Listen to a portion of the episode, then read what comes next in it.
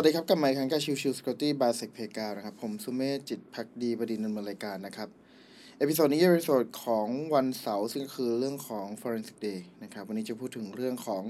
Security Expert หยุดการทำงานของ RedLine จากการ Reverse Engineering นะครับ จริงๆ ในเคสนี้เนี่ยจะคล้ายๆ กับตอนที่ตัวของทางเอ่อ Malware นะครับ ที่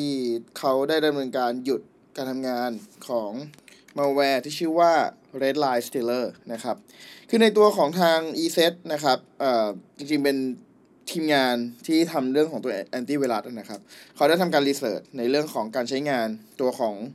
Red Line ว่าโดยปกติ Red Line เนี่ยมันจะทำอะไรบ้างนะครับ ซึ่งในที่นี้เนี่ยโดยโดยการทำ reverse engineering แล้วนะครับ ตัวของ Red Line เนี่ยมันดำเนินการ ถูกพัฒนาโดยใช้เป็นภาษา .NET นะครับ ซึ่งแน่นอนว่าโอเคมันก็จะ revert กลับมาได้นะครับ แล้วก็ถูกพัฒนาตั้งแต่ช่วงปี 2020 นะครับ โดยตัวของ malware Redline เนี่ย จะทำงานในลักษณะของการขโมยข้อมูลของตัวเครื่องนะครับ ทั้งตัวของข้อมูลของตัวเครื่อง แล้วก็ตัว credential ของเครื่อง browser history credit card data แล้วก็อื่นๆนะครับทั้งนี้นั้นเองเนี่ยในตัวของทาง Redline เนี่ยจะมีการติดต่อ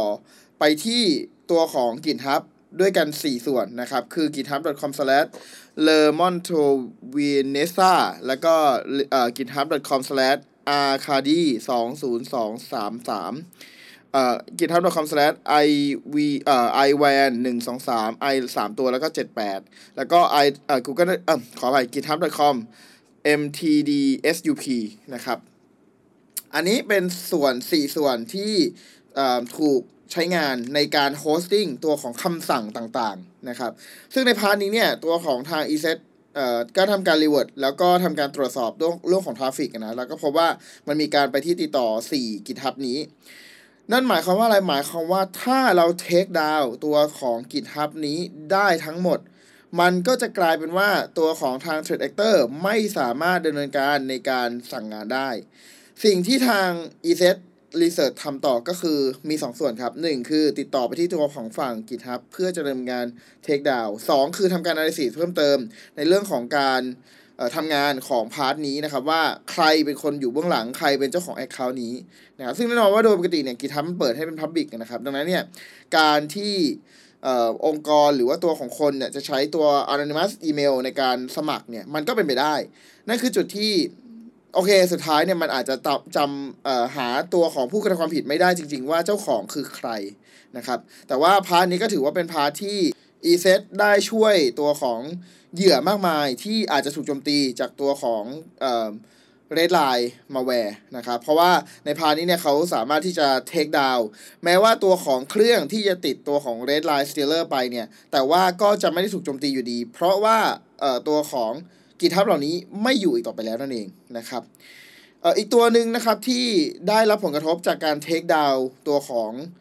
เอ่อกิทับ4ตัวนี้ด้วยก็คือตัวของ Meta s e a l e r นะครับซึ่งก็จะเป็นตระกูลเดียวกัน คล้ายๆกัน แต่ว่ามีการพัฒนาที่แตกต่างกันออกไป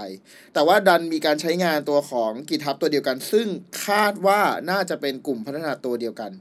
นะครับ เออในทางกิจเออในทางของ e s e t เองเนี่ยเขาบอกว่าเขาได้มีการพูดถึงในประเด็นนี้ แล้วก็จะไปออกในตัวของงานที่ชื่อว่า Slot Con นะครับ อันนี้ก็เป็นงานที่กำลังจะจัดขึ้นในเร็วๆนี้นะครับ ทางฝั่งของเอ่อ e s e t team เขาบอกว่าเดี๋ยวเขาจะไปเล่ารายละเอียดในงานนี้อีกทีหนึ่งนะครับ แต่ว่าเบื้องต้นก็ประมาณนี้นะครับ ว่าเขาณตอนนี้เนี่ยเขาเทคดาวเรียบร้อยแล้ว แล้วก็เขาช่วยให้ตัวของ หลาย ๆ ทีมนะครับ ตัวของหลาย ๆ คนที่อาจจะตกเป็นเหยื่อตัวของ Red Line Stealer หรือ Meta Stealer เนี่ย ไม่ได้ถูกทำการ encrypt หรือไม่ได้ถูกขโมยข้อมูลอีกต่อไป เพราะว่าตัวของ panel ในการเชื่อมต่อในการสั่งงานเนี่ย มันถูก take down ไปแล้วนั่นเองนะครับ โอเค ก็ประมาณนี้นะครับสำหรับ episode นี้นะครับ ก็หวังว่าจะเป็นประโยชน์สำหรับใครหลายคนนะครับ แล้วก็เผื่อมีใครสนใจในเรื่องของการทำส่วนของ Network Analysis เพิ่มมากขึ้น หรือว่าตัวของที่เป็น Reverse Engineering มากขึ้นละกันนะครับ ก่อนจากกันไปครับ ก็ในตัวของเซฟเพกาเองเนี่ย ก็มีในเรื่องของการเรียนรู้ในเรื่องของการทำเอ่อ Network Analysis นะครับ แล้วก็ตัวของ Reverse Engineering กำลังมาเร็วนี้นะครับ แล้วก็อีก part หนึ่งคือในช่วงประมาณวันที่ 10ถึง12 พฤษภาคมนะครับ ทางตัวของเอ่อ Security Center นะครับ ได้มีจัดงานในเรื่องของ Digital Forensic Course นะครับ ซึ่ง ตัวของผู้เรียนเนี่ยจะได้เรียนรู้เชิงปฏิบัติล้วนๆเลย ทั้งเรื่องของการโจมตีและเรื่องของการเก็บหลักฐาน แล้วนำมาวิเคราะห์ต่อนะครับดังนั้นเนี่ยใน part นี้จะได้ทั้ง attack แล้วก็ defense แล้วก็เน้นย้ำเลยว่าปฏิบัติหนักๆเลยนะครับ ดังนั้นหากใครสนใจที่จะเรียนรู้ในเรื่องของตัว Digital Forensic นะครับแล้วก็อยากให้เข้าใจที่มาที่ไปของหลักฐานต่างๆเนี่ยให้ลองไปเรียนดูนะครับหากใครสนใจก็ลองติดต่อในตัวของทาง Security Center นะครับ โอเค episode นี้ก็ประมาณนี้ครับ ขอบคุณทุกๆท่านเข้ามาติดตามแล้วพบกันใหม่สัปดาห์วันนี้ลากันไปก่อนสวัสดีครับ